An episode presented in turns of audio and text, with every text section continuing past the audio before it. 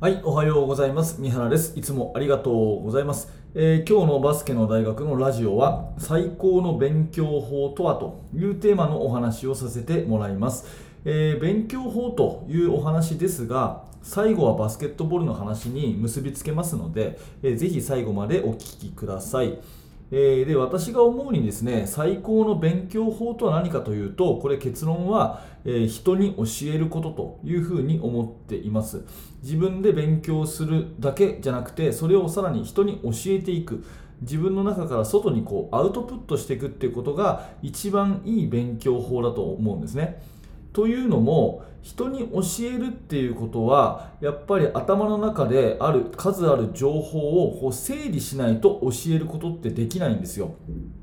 もやもやっとしているものを紙に書き出してみるとか何かこうね分解をしてみるとかして頭の中を整理整頓して分かりやすい自分の言葉に置き換えて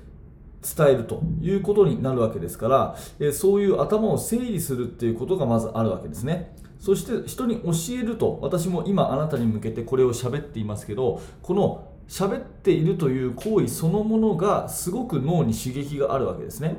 なので、えー人に教えるっていうことそのものは自分の脳への刺激という意味でもすごくいい勉強法になるということになります、えー教わるっていうのはあくまで受け身どこまで行っても受け身な行為なんですね、まあ、その意味では、えー学校の先生と生徒どっちの方が勉強してますかっていう風な意味で質問をすると間違いなくこれは学校の先生だということになるわけです。生徒っていうのはいつまでもこう受け身の状態っていう風な立場になるわけですよね。逆に先生っていうのは常に教えているので常に整理整頓をしてそれを刺激によって受けているということになりますから、えー学校の先生がなぜその、えー専門教科が得意なのかっていうのは一言に毎日教えているからだというふうに私は思います。多分これをお聞きの方は学校の先生とかあとはバスケットボールの指導者の方がほとんどだと思うので、えーこの辺は多分共感していただけると思います。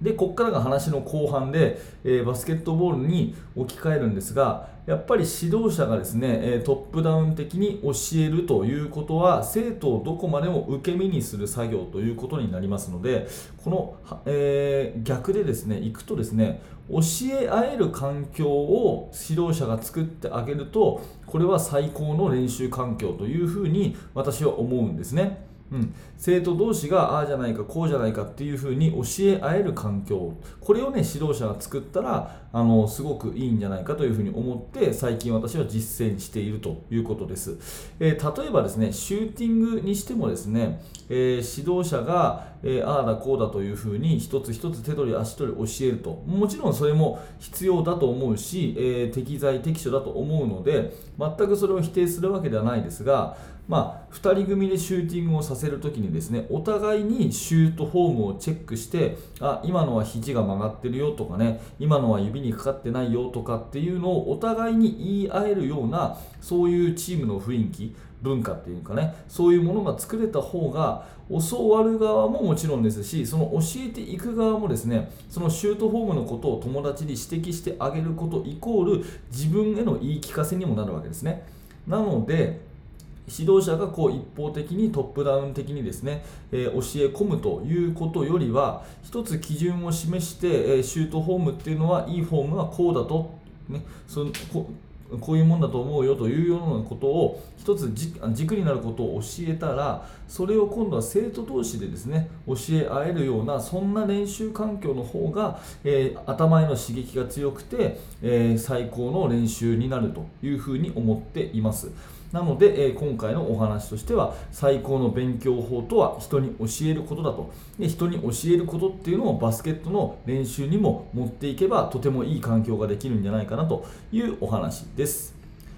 はい、ありがとうございました。えーこういった形で、えーラジオ、音声コンテンツ、えーできるだけ毎日更新やっていきたいと思いますので、もしよかったらまた聞いてください。はい、え最後まで、えご視聴ありがとうございました。三原学でした。それではまた。